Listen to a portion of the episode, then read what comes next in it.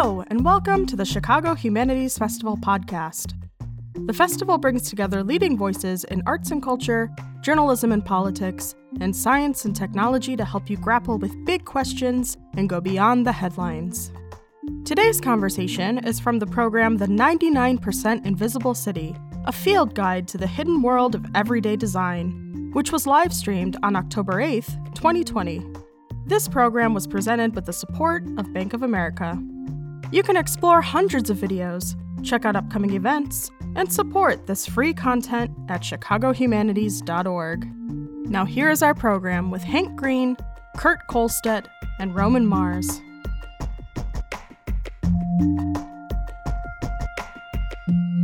Hello and welcome. It is a pleasure to be here. I'm Hank, Hank Green, and Roman and Kurt are here with me. It's really cool to be a part of the Chicago Humanities Festival, which is not something that I had on my schedule for this year. Um, but no, no, one knows what's happening this year. Uh, and uh, it's a joy to be talking to these two very smart people who know lots of things about our uh, our world. I want to start with a question that was inspired by the first conversation you guys had on your book launch day, where you had an event in San Francisco, and there was a sizzle reel before the event, and the last thing that was said on the sizzle reel was said by some I don't even remember who it was, some very important person, and they said San Francisco is the only city in the world that's magical. Roman and Kurt, is San Francisco the only city in the world that's a magical? No, I almost asked. I almost like went into the chat and I was like, "So you guys, is it the only like this Bay Area Titan says it's the only city in the world that's magical? Is it?" No, I, I would say not at all. There's lots of places that are magical. There's beautiful downtown Oakland, California is magical. Chicago is magical. New York is magical. DC is magical. I think cities in general are magical. This is like a book to the testament of cities being magical all around the world for sure yeah it's so funny they they very they very very are um i your book made me think a lot of things but the the first thing that i wanted to talk about um is appreciation i think that in general we don't have enough of it going around in society right now. We're not good at appreciating our own labor. We're not good at appreciating the work of other people the ingenuity that's around us. And the process of noticing that you are asking us to do with this book and that you do in in your work i think is like is like to me it is a first step on the path to doing the work of appreciation how do you get into the mind frame of always noticing?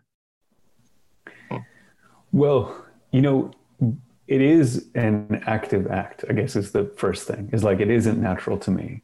And um, i really trained myself through the, the course of doing this show to notice and enjoy these things, um, especially when they're annoying. Like, like you know, like I love roads and infrastructure and bridges, and just like everyone else, when I run across them being built, I get uh, pretty annoyed, and I have to sort of check myself and you know, like you know, and realize like, oh, these are these things that I talk about and love. So I should chill the hell out if I'm like being delayed by them. I should like have a moment where I enjoy them. And so that's one part of the noticing. The other part is like the the noticing is self rewarding. Like if you go mm-hmm. out looking for stories in the world and you find ways to enjoy them and process them, um, you will enjoy the world more. Like it's a it's a positive feedback loop, and and that's one of the things that I've learned over the course of the show. And I would yeah. just say too about the book specifically, it's like we the first two chapters are about things that are conspicuous and things that are inconspicuous. And those sound like polar opposites, but those are both like categories of things you might not notice. Like mm-hmm. a stoplight is something you kind of don't notice because you see it everywhere. And then there are things mm-hmm. you don't notice because they're camouflaged or small. And so, like, it, uh, over the arc of the book, like those chapters set you up for the rest of the book but they also are kind of a primer in how to notice things in a city. Mm-hmm. Yeah, I really do think that it is that. I mean, it's funny because field guides are supposed to be about the natural world. Like that's the, it's, a, it's, a, field, right? um, and uh, and and I, you know, I do appreciate deeply appreciate the natural world, and I love to spend time noticing, um, you know, the interactions between uh, different ecosystems, like just how plants interact with each other, how animals interact with each other and with plants and with ecosystems. Like that's that's one of my chief loves. And to be sort of told that it's okay to do that with the built environment, like it's almost like I need to be told because yeah. like I might have this sort of like bias against it because it is so mechanical and it is so functional and it is so like you know paved paradise kind of situation um yeah. and and to be given the permission is very i think is is is important I I agree. You're going to say like, something, Roman. So I wanted to well, stop talking. Yeah, no, I, I think I think I had to give myself permission too, and I do think you can kind of go overboard with like you know loving everything, you know, like. But I do think that for the most part, what I what I do enjoy about it is that you know the reason why it's invisible and unnoticed is because it's it's because it works well and and something working well is worth paying attention to too. Like we tend to notice the design that breaks. We tend to notice the design that fails. And it is nice to notice the design that that works and recognize that oh it was really an act of genius for me to never notice this thing. And those little embedded moments uh, you know of genius and realize the whole city has been designed this way. And I, for the most part, uh, passed through it without being stopped, without noticing it, is something that is like, it really just shows how much we're actually being taken care of by other people that we don't notice. And, and I like that feeling of being taken care of by designers. Yeah, and I, I would just say that, you know, a lot of the things that we cover in the show and in the book are these things yeah. that I just assume they've been around forever until I learned they've only been around since the 70s, and I was born in 1980. So, you know, you grow up right. with these things, totally. right? Like curb cuts and ambulances, and you just think, well, that's been a thing forever. Yeah. So I'm, I'm losing you a little bit, Hank. Yeah, so. he's frozen. Yet, yeah, somebody had to think of that. Are you losing me? Oh well, I can hear y'all just fine. Well, that's good. Okay, now you're my, caught up. So you're my, frozen. I'll just start. I'll just keep moving. Keep going. we got it. You're just um, frozen. So, with a yeah, little bit of my, we were discussing a little bit that that. I'll just try to keep a smile on the whole time in case I freeze again. yeah. Um. So I I have I also have big questions about engineering versus design. Like when I first started listening to 99% Invisible, it was like, this is a show about design. But then it would be not a show about design. It would be very clearly uh, about something that I don't consider design, uh, but that maybe it turns out that it is. So, where do you define the, the, the space between engineering and design and art and design? Hmm between engineering and design and and art and design that those are tougher i will tell you that the broader uh, uh, definition of design to me is basically anything that a human came up with is designed object and so to me the the reason why i chose it as a subject or as a beat for the show was that it was a way to focus attention and use it as, as a lens to explore the world in general and explore humans in general. Um, but had enough, you know, like so it was broad enough to do whatever I wanted to, but just narrow enough, just enough to have it not be about everything. and so to me, that's what, you know, design is, is whatever humans are. But like maybe Kurt, do you have a sense of like the difference between like engineering and design and how we, how we d- define it? I definitely have a take on that. And it's informed by the fact that, you know, I studied architecture and one of the things I came to learn while studying architecture was that architects often get the credit for like designing the building. But in a lot of cases, it's like the architect comes up with a general idea and then the engineer has to actually design how this thing's going to work. And so a lot of the best or most innovative buildings in the world are like products of like the engineering drove the design of that structure. And so, yeah, sure, the architect had an artistic idea, a vision of how people would move through the spaces, but actually executing the thing was is very much like they're very intertwined as far as I'm concerned.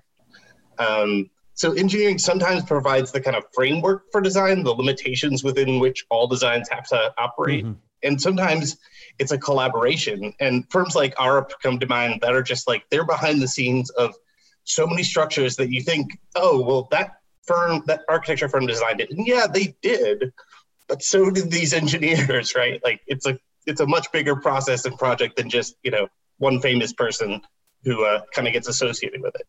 Mm-hmm. Right. Right. I mean, yeah, I guess I, sorry if there's a substantial lag between when you stop talking and when I start talking. There was before. I don't know if it's still there. Um, but I, um, my, like, I, have always had a sense that, uh, that, that like design is art that has a function and right. like, and, and, and so like, there's always this sense that like ev- everything is really art. Like there isn't a thing that isn't art. And so, and so like that, like where is the line between what is engineering and what is design is like well as long as there's art there. And it's like you've just convinced me a little bit that there's always art there. Um i have a i have a question i like to ask everybody um uh which it, it, because i need to know what what's making you happy right now?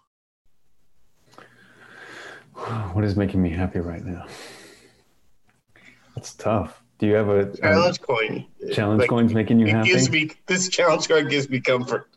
I, I mean, I am. I'm twir- I'm twiddling mine right now. Too. I know. I do. I just do. I... but it's it's uh, you know it's it's it's it's weird. I mean, I do find like as I've been talking about the book and talking about the, the, the idea of using it to appreciate where we are and what we have it has been rubbing off on me. You know, like it's not just, I'm not just like preaching it to people and not experiencing it myself. Like I do feel that. Um, and I do enjoy the conversations about it. And that's been so much of what, you know, has been dominating my life right now that that's, that's been, that's been a big part of making me happy, I'm sure.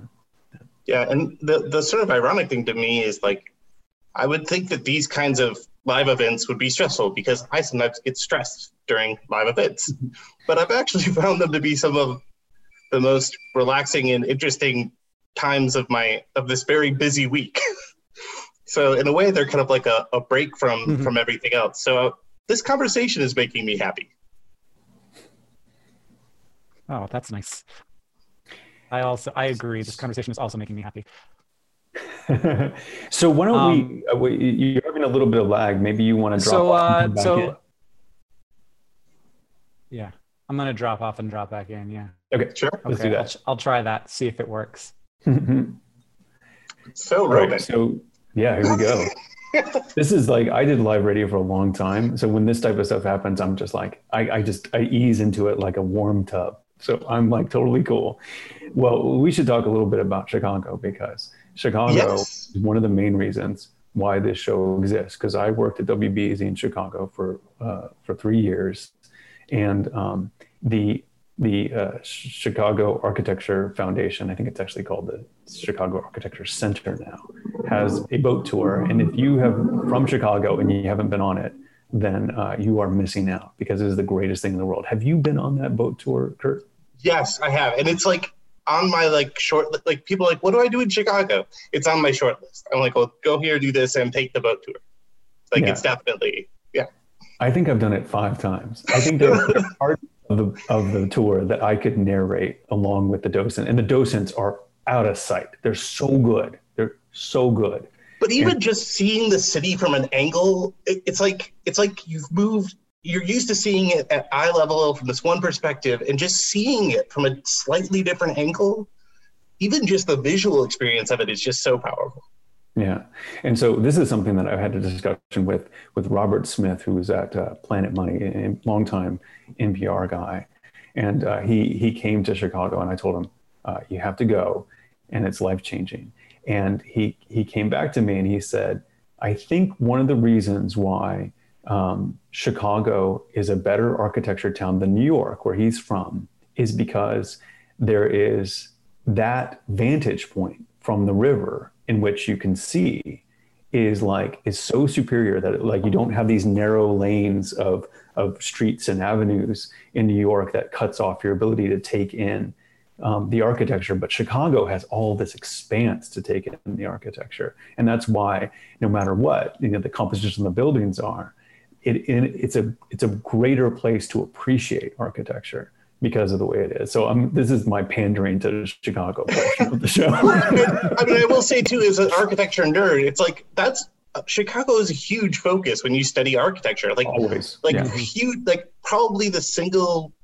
you know, if you picked out one of the most studied buildings in architecture school, the top ten, like half of them are in Chicago. totally. I mean, it's, totally. it was a pivotal place in terms of modernism and like transitioning from from more decorative buildings to tall buildings. Like it's just got such a place in architectural built environment history. hey Hank, you're moving, and I can see your face again. That's great. Who knows if this is going to hold up? I apologize for the state of Montana's internet. Um, No problem. that I uh yeah, I think that when you arrive in Chicago as a tourist, which I have done, they just put you on a boat and they drive you down the river and they tell you about buildings. And I'm like, yes, thank you. that should be the way it goes for sure. that was my experience. Um, yeah, my brother, brother lived there for a while, so I have have been. Um, uh, yeah, I mean, uh, the, one one story of uh, of the built world in the book is about one of the greatest engineering feats of all time, which seems deeply impossible. Turning the Chicago River around and having it so that the poop goes down to the neighboring cities instead of to the place where they take the water out of the lake. Um, I don't actually understand, like, even having read it, even having heard the story a number of times now, it doesn't seem possible. I guess it's It very doesn't- flat Well, there. Well, and there's and there's something in. So we did this story, uh, or I shouldn't say we did. This story uh, was told in a form before I even joined 99% Invisible, Yeah, like the so- reversal of the Chicago River. But there have been updates since then, and it turns out the reversing might not have worked.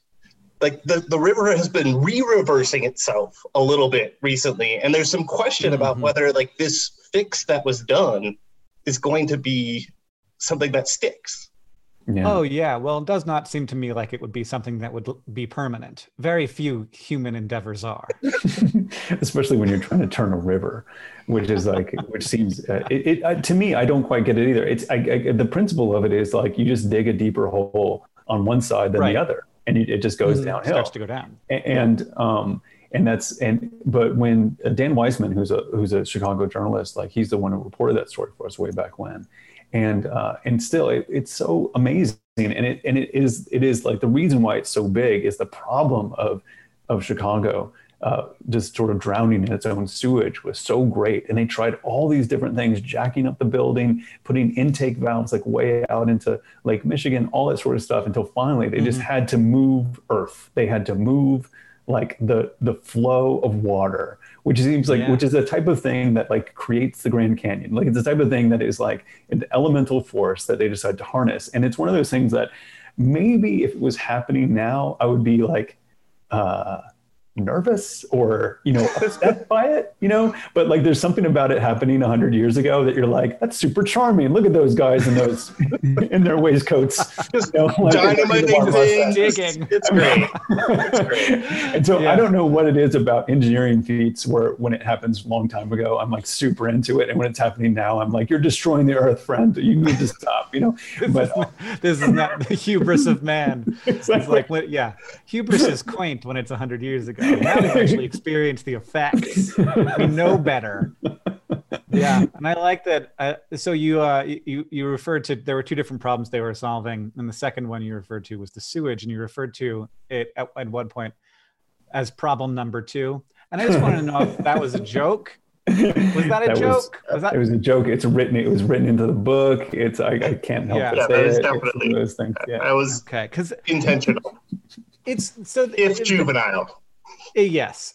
I, in general, there there aren't a ton of jokes in 99% Invisible, and uh, and you do not usually you don't like Roman doesn't laugh during the parts of the show that are the show. They he he will laugh during the uh, the conversations afterwards sometimes, Right. but Mm, but not that often. The first time I met you, Roman, I was it, I it, someone made a joke and you laughed, and I was like, I've like when we, we were talking, I was like, wow, this is very surreal. It's the Mhm. it's the 99% invisible voice coming out of a man. Right. And right, then right. and then you laughed, and I was like, I feel like I've never heard that absolutely delightful chuckle Mhm. and uh, that's more an observation. I'm not gonna like have you answer for that decision. um, well, I, well, I think what as we've been doing more and more uh, Q and A's with the with the staff, like when they tell me yeah. stories and stuff, mm-hmm. um, there is a kind of like um, they the the staff. Uh, I don't know, somebody mentioned that like I love to hear the velvety giggle of Roman Mars. And so Velvety Giggles has showed up. It's just like, oh, we're gonna do a, an episode and Velvety Giggles is going to be there.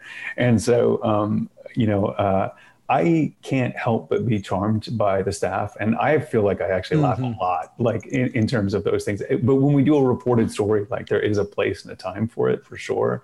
But the with the Q and A part of it, I almost can't help but do it. Like I'm so charmed by it. And we, we do, you know, like, you know, I'll know what's we're kind of doing going into one of those Q and A's, but I like to keep a lot of the information like separate from me so that I can react mm-hmm. to it. And, and sometimes, and have, yeah. Yeah, and sometimes we we really do surprise them too. Like sometimes we'll just be oh, like, yeah. "Don't actually, you know, like I've got something written up, but don't read any of it." And I'm going to show you this uh-huh. thing, and I want to get your reaction to it. And so often you'll you're, you're hearing his his legit on the spot, like, "Oh my God, is that real?" Yeah, yeah. Like, so this is this is a question that I have for you as a, as a content creator. I don't know the answer to it, but I I you know so you know when you see it, what what makes something fascinating? What like how do you like do you know what that is about the world when you're like, wow, that counts, that works? I I don't know for sure. I do know that when we was when I was trying to figure out what the recipe for a 99% Invisible show was, it was that it had one story, like a kind of an individual story that was being told. It had one big idea, like a design lesson, and it had one takeaway fact. And mm-hmm. the takeaway fact was not necessarily the thesis. It was just the thing that you remember. It's like the tweetable thing. And sometimes I can identify what that is going to be, and oftentimes I cannot like I don't know what is the thing that people are going to write the tweet about. And I will tell you, like for example, the Chicago River. You would think reversing the Chicago River would be the takeaway fact, but I, I, my takeaway fact was Bubbly Creek. That there's a mm-hmm. section of the Chicago River that bubbled up mm-hmm. with methane bubbles because of all of the waste that was being put into it, and that stuck with yeah. me. Like as much as yeah. the huge engineering feat. My takeaway from that story was that 5% of Chicago died of a, of a cholera outbreak, which is not a thing I knew and is a big deal. Yeah. Like that's sure. one in every 20 people you know died. Yeah. Um, yeah. Certain, probably more if you lived in certain parts of the city and less in others. Um, but what, like, oof.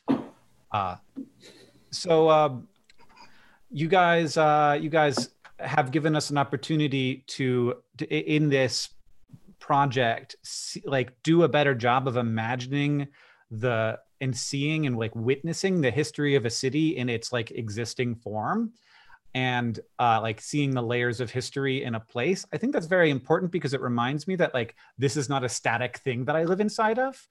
And mm. and i get i get caught up in that and i get frustrated when things are changing in my city. And i need to not feel that way. How do we how do we not feel that way well, I think you kind of hit on it. Is that if you like most people like enter into the world, we're we're solipsistic, narcissistic people, you know, like in the best way. And so when we enter into the world, we think that's the way that things should be. You know, like that is natural state of, of human brains. You know, but like studying the things the way we do, or or like the, that we explore in the book, lets you know that we're we're just on this moving train. It's always changing. That it, it, there was so much that that w- decisions that were made to get to where we are now. And when I think it gives you the tools, like knowing that history, knowing that evolution, gives you the tools to sort of take in when things change today. And we just had this event, this pandemic, which you know caused a lot of you know city changes kind of instantaneously in terms of how we space ourselves out and how we use roads.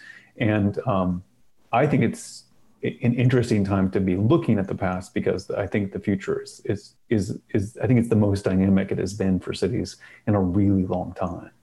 Mm-hmm. Yeah, and I would say too that in the you know especially towards the end of the book, the last chapter, we talk a lot about how individuals can not just look at cities but also engage with them um, and respond to them and maybe like mm-hmm. add something to them or change them in ways that they want. So I think there's you know there's certain things that like reversing a river that only a giant municipality can do, but there are changes that individuals can make too that can then mm-hmm. lead to bigger changes. So I, I hope that people come away with with like a sense of empowerment about you know their own cities and things that they see wrong and maybe see a new way to fix or at least raise awareness about.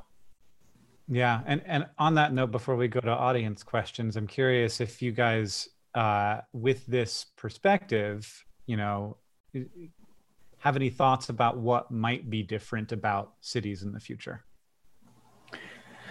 Well, I think that people are going to take a real close examination of of public transit in a way that I'm kind of scared of, actually. Like I, yeah. you know, the BART, uh, you know, ridership went down by about 90%. I don't know when you get more comfortable and makes that possible again.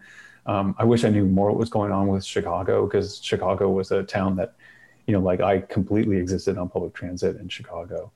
Um, and so um, that one's weird, you know, and, and, the one thing I'm, I'm kind of curious about, kind of, you know, we talk about this in the book, um, this, the invention of the elevator and the self uh, elevator that Otis invented um, really changed like which one is the most valuable floor in a in a building. Like it, for the longest time, the first floor was the most valuable floor. The rich people never wanted to walk upstairs, and so the fanciest floor was the first floor. And then the elevator came into a safe elevator came into being, and then they marketed the penthouse as the greatest floor of a of a building. And now, you know, this this this one form of public transit that we probably don't consider public transit, but the elevator is like this tiny form of public transit that we share. Mm. It's a tiny mm-hmm. box that you're going to sit next to someone, and they're you know usually less than two feet away. And you know if a if pandemics are regular part of our lives, or this one lasts a long time, um, will it make the elevator such an undesirable place that the top floor will be an undesirable place? And I'm really curious about that kind of thing. And I'm and on on the flip side, I mean, you you mentioned Hank, uh, that the devastating death toll from a pandemic in Chicago, and you look you look at that, you you didn't know that it happened. I I didn't mm. know hmm. that it happened. Cities also bounce back, right? Like oh, yeah, they're resilient organisms. mm-hmm. So I don't I don't know, you know, what the future holds, but I do. I don't think that this is the death of cities or or anything like that. Um, I don't think so either. I mean, I've been sort of intrigued by this too. This idea, like, I've never, I haven't heard about the 1918 flu, 18 and 19 flu epidemic. Like, I, that is not part of the culture of the 20s when people talk about the roaring 20s and stuff like that. It, mm-hmm. it seems like it's absolutely gone from the record at that point.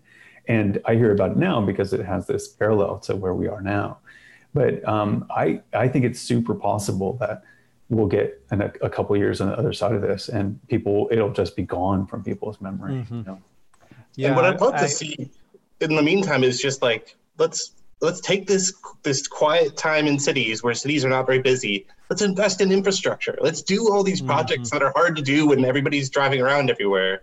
Like, mm-hmm. let, like, let's make use of this and just improve everything. It's kind of maybe too optimistic, but I, I was always so I, I I remember at one point in my uh, youth playing SimCity 2000, as all of us probably did because we're nerds, um, and uh, and discovering that something like 25% of my city was roads. And like roads are a very invisible thing. You don't notice that they are there. You don't notice how many square feet they take up. But like walking across a road takes a while. They're big um, c- could we have a world with fewer roads? sure. It sounds like great space. Yes. Yeah. And and there have been lots of attempts to sort of reclaim that some of that space. And I think there's been because of the crisis, there's been more experimentation with roads and taking over roads than I think it has been in decades, honestly. And and one of the things that's important to remember, and and you know, again, we talk about this, we talk about the show, we talk about in the book, is like roads were not invented to be a thing for cars to drive on. Roads were were a conveyance for all kinds of constituencies. There's people and trolley cars and rail lines and horses and people just like put up a you know like they started vending in a hut you know they would just like you know like it was a weird place that had a lot fewer rules and so you know we gave over the car, you know, to cars for a long time, and there is no reason why we can't take some of it back. No, and and the exa- the example I like is uh, one of the examples I like is is in Barcelona, and it's and what they've done is they've converted sets of three by three blocks into basically a giant mega blocks. So they've just sort of eliminated people traversing up and down and across. Like picture a tic tac toe board, and they just take mm-hmm. nine blocks and turn it into a super block. And it's just it makes total sense, right? You just give more people more space to like walk around, and they can still wrap around these blocks, get whatever they need. And it's things like that where it's like you don't. There can be a balance. There can be a better balance. So Hank, I'm still seeing you frozen again now. Um, so I wanna, oh. you want to do you want to come back in and out, or just like I'm I'm a little. Oh, uh, dang it. Yeah, but if you start me with a question, we can go for it. Yeah, I don't know if you can. I don't know if you can. We can hear you. I can hear you. Yes. Yeah, uh, if you can hear me right now, okay, okay then uh, then this is a question from Elizabeth who asks: Have you ever noticed a change in a real life design after you did a show relating to the problem a design tries to solve. Have you have you seen have you either seen Effect. a thing get solved or maybe it was already solved and you didn't know it yet? Okay, so uh, while Hank is away, I will let you know this thing. So that TED talk that uh, Cuddy uh, mentioned, I call her Cuddy, we called her Cuddy back then at WBEZ. Um, mentioned was I was this, it was a sort of call to arms and, and a little bit of a, a, a, shaming session on all the bad city flags that existed in the world because I thought all of them had the potential to be as great as Chicago's. I don't know if they can ever be quite as great as Chicago's, but they had the potential to be as great as Chicago's.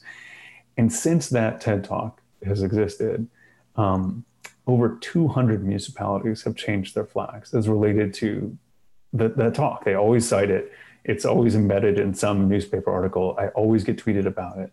Um, it, it is a real thing that brought uh, an effect out in the world. Sometimes it's a, you know, like a, it's mostly a good effect. Occasionally people write me uh, nasty things because they like the old flag. but, um, you know, but for the most part, that was something that like, I never thought that we would really change anything, but um, that that one really had an effect out in the world. I, I don't know that this has percolated fully through the system yet, but we've talked quite a bit about you infected me with your obsession with W4 2 signs. Yeah.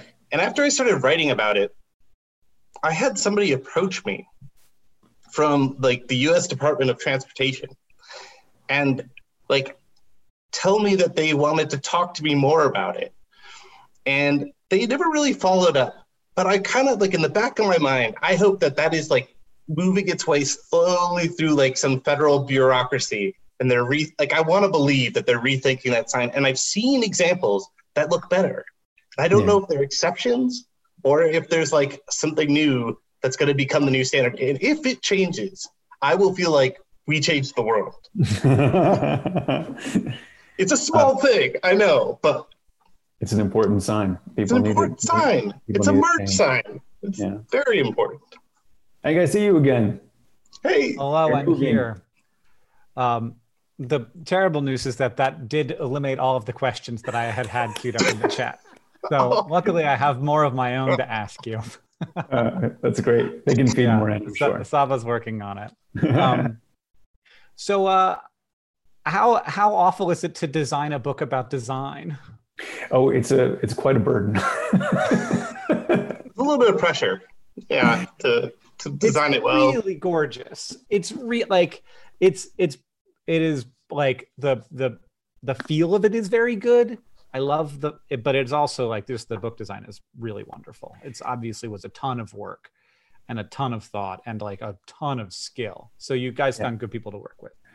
That and that and the secret is the good people to work with. So like Patrick Vale, um, the illustrator, was the first person that we connected with, and and his his work almost immediately um, seemed to fit what we wanted to do. Like immediate, like from the very, very beginning, I was, I was emphatic. There was never going to be photographs in this book. There was never going to be literal, um, on you know, unabstracted examples in, in the book.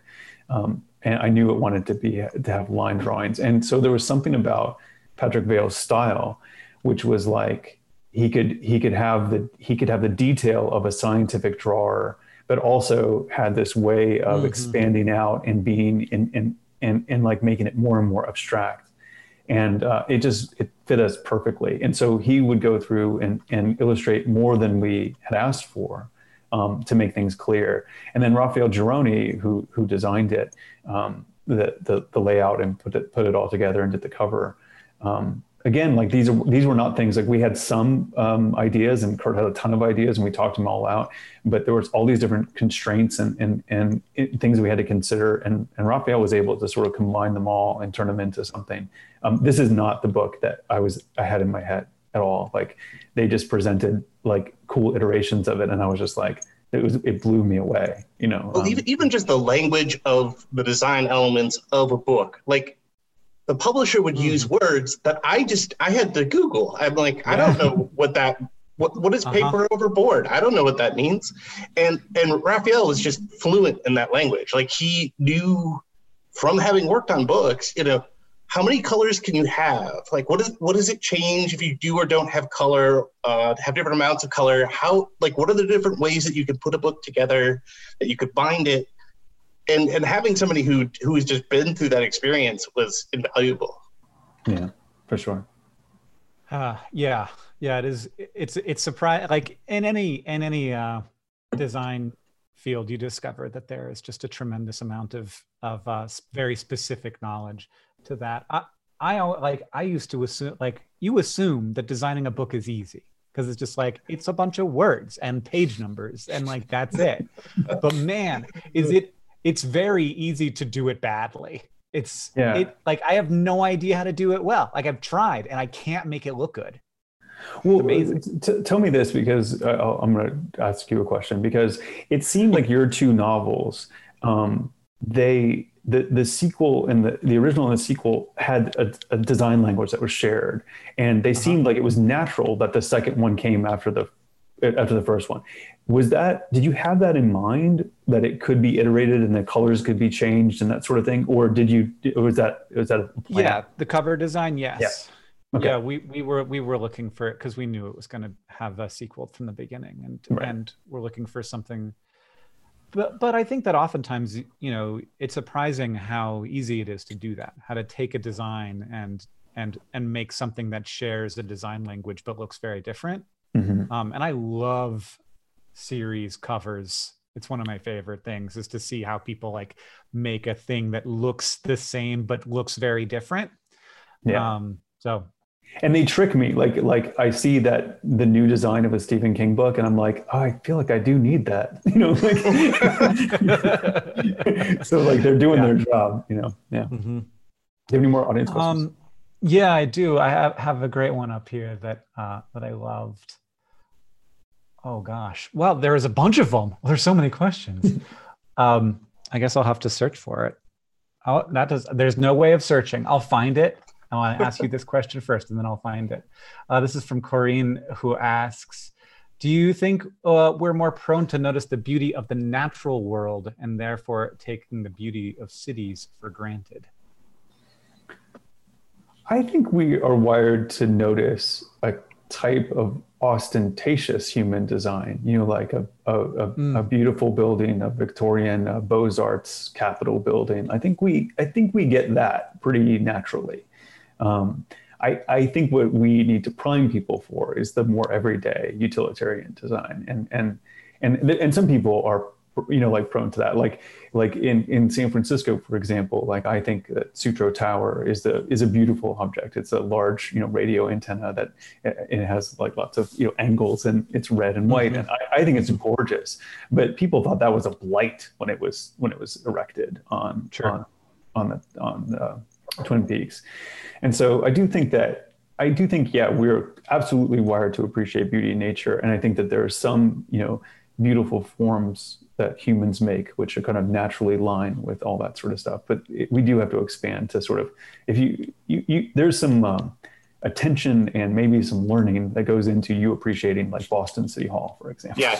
Although I would say when, when you look up, clo- when you, when you like get up close to a concrete building, even if, you know, brutalism doesn't naturally sit well with you, you get up close and you see the aggregate and you see the details and like the way it's put together. I would argue you like it's again a matter of like once you understand like what the thing is doing, Mm-hmm. you will start to find it beautiful. And the place where I went to architecture school had these huge cantilevered staircases that went across the atrium. And at first I was like, this is kind of a dull building. But I thought about like the span of those stairs. And the more I thought about it, the more I just thought, this really is beautiful. It, but it is a slight, I mean, it's less, you know, sunset and birds chirping. And it's more like a, you know, you have it's like it's like certain kinds of art, right? Where you have to have mm-hmm. a bit of context to really appreciate a piece. Yes. Yeah, yeah. And I mean what I you know what I take away from a lot of this is that the that is the human part of it. Is that like none of this stuff was was none of this just existed. Like this mm-hmm. was all made by people to achieve a goal. And uh and that goal is to serve you, is to to make something for you. And that might not be something that's like you want to stare at for a long time. Maybe it's something that you want to use to get to the second floor. um so I Sarah reminded me of a thing that when I don't like asking people what they do at- at parties because Mhm. they're just like, oh God, now we're talking about work immediately, and like that I do that enough.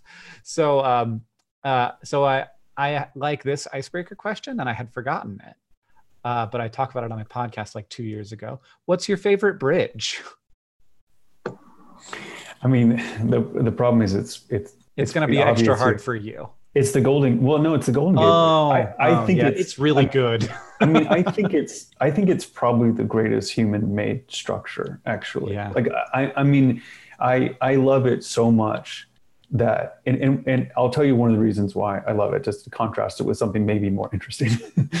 the Bay the Bay Bridge, the the western span of the the eastern span of the Bay Bridge is also quite lovely. It's the new one that has a has a central um, a suspension part, and um, but it feels it doesn't feel it doesn't look great from the side it's really great to drive over you you feel like you feel how tall it is you feel kind of how overwhelming it is you see the lines going over you it's really lovely Mhm. The the golden gate bridge works no matter where you are you can be looking at it from the side you can be driving over it when you go through the robin williams tunnel and you see it for the first time it blows you away if you're down at uh, cavallo point and you see it from below it's amazing you know, like every approach, every use of that bridge is gorgeous. And I do not know how they do it because most bridges are not like that. So The fact I have Sorry, a favorite. it has a built-in reveal in the tunnel where you're like you don't see it and then Yeah. like there it is. It's like stunning. It's so, magic trick. yeah. What was yours, Kurt? Uh, I have I have a favorite bridge story that is from Chicago. Okay. So I'm gonna go. I'm gonna go with that. But um, I I, I do love uh, the bridges that raise and lower downtown. I think they're really neat. And uh, the story though is that there was a guy who figured out a way to get up inside, like underneath the bridge, like in the framework beneath where cars drive. And then he started moving in like furniture and like a television, and he just lived there. And this is a bridge that goes up and down. So when that happens, you know, his house would go up and down. And eventually they found it and evicted him. But I just thought, what what a talk about noticing things, right? Here's somebody Yeah. who is like, I wonder if I could climb up and live in that bridge. And I, I, Mhm. I just love it. we had a man who lived in the in between the floors of our office building for a while uh, that we didn't know about and then found out about. It was pretty wild. That is very, very wild. I don't know. That doesn't sound quite as fun. Yeah, it's like, it No. reminds me of a creepy criminal episode, actually. Um, Yeah. Criminal podcast episode. Yep. Um, it all turned out fine. Uh, this question is from Jennifer, which is the one that I was trying to find before because it's adorable. Um, my civil engineer and road designer mother made me get out of the car to see the largest precast box culvert in South Dakota. I, I felt I felt like I was say I was I embodied I became Roman Mars. Who oh my Who- god. who was your favorite pointer outer of things that you have met? I love a pointer outer. It's so Yeah. it's absolutely true. Those those people who are like, I know a thing, this thing. Right. I don't know if I have a, a sort of like a, a, a, you know a formative one in in you know like in my past life. I mean, right now my my partner Joy is one of those people like who just loves the world in a way that I'm like is is kind of new to me, you know, like and so you know, like she's that for me at, at this point. But I, I, didn't have one of those as a kid. Like I, I really had to develop this muscle on my own, and I, I maybe you know reinvented the wheel with um, you know you know like in in the process of me becoming the person that pays attention to those things um, I, I, I was I'm, I'm sort of an autodidact in that regard i don't know kurt you you have like a you know your your parents are really engaged with the world it seems but i don't know yeah i mean having having academic parents who talk shop at the table was mm-hmm. was really boring at first really great in hindsight. like, like you know, so one of them studied history and English. One of them studied math and physics. They're both professors, so they kind of have all the bases covered.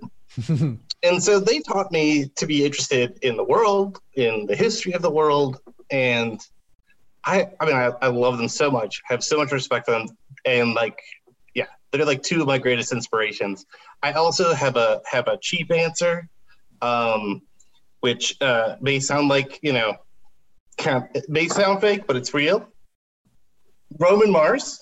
oh, yeah. Roman Mars. I mean, really, when I discovered 99PI, it, it, it was pretty early on. It was in the first couple of years. I was just like, this was made for me. Like huh. this, mm-hmm. like I was working, I was writing about design in kind of a similar way. Um, but here was here was Roman just like telling these stories and getting me to pay attention to things. And I was just blown away. So I was a super fan for years yeah. before I joined the show. Wow, I like that question. the uh the the process of like discovering 99% invisible well into its existence meaning that you have like a huge uh backlog of content that you just get to have an mm-hmm. episode mm-hmm. you've never heard whenever you want it always makes me people are like sometimes i want to like learn about a new podcast and then i'm like but i haven't even listened to every 99pi yet so like why why would i why, why, why are people still making podcasts exactly just... um, um, this question is from luis who asks in the process of writing a book um, did you find out things about publishing and creating books that were similarly interesting as as you as observers of the world are always discovering new interesting things? I mean both both i think our agent and our editor maybe some other people have said to us that they've never met anybody like in, as interested in the process of making no. the book as us um, and I don't, I mean, I don't know if that's totally a compliment, right? Like, like maybe they, I don't know if they love us looking over their shoulders like that, but we just have questions about everything. So yeah, like part of the joy of the book was learning how to make a book. And I, yeah, I've learned a lot.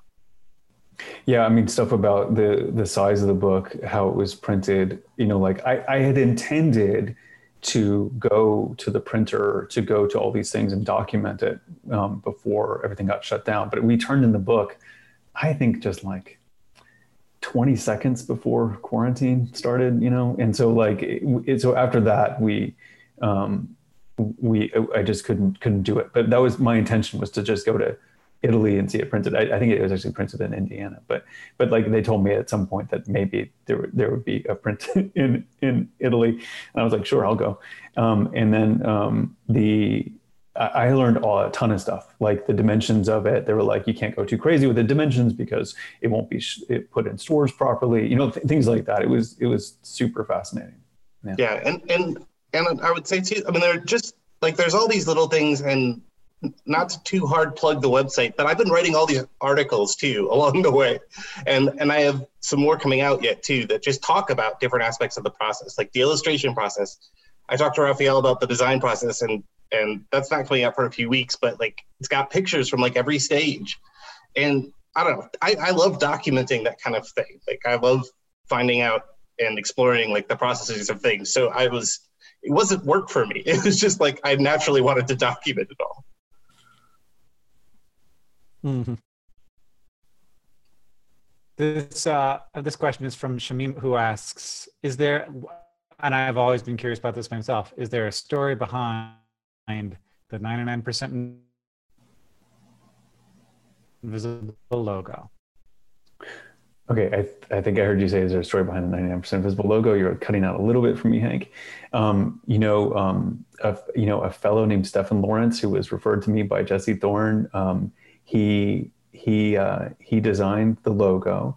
Um, I hadn't really thought about the. I mean, he, he was he was the one who figured out the grid and the idea that one of the squares would be um, yellow. Um, uh, although his original design was that the final square, the the lower right hand corner would be the would would be the yellow square, and um, and I wanted it somewhere, you know, like well, more random, I guess you might say.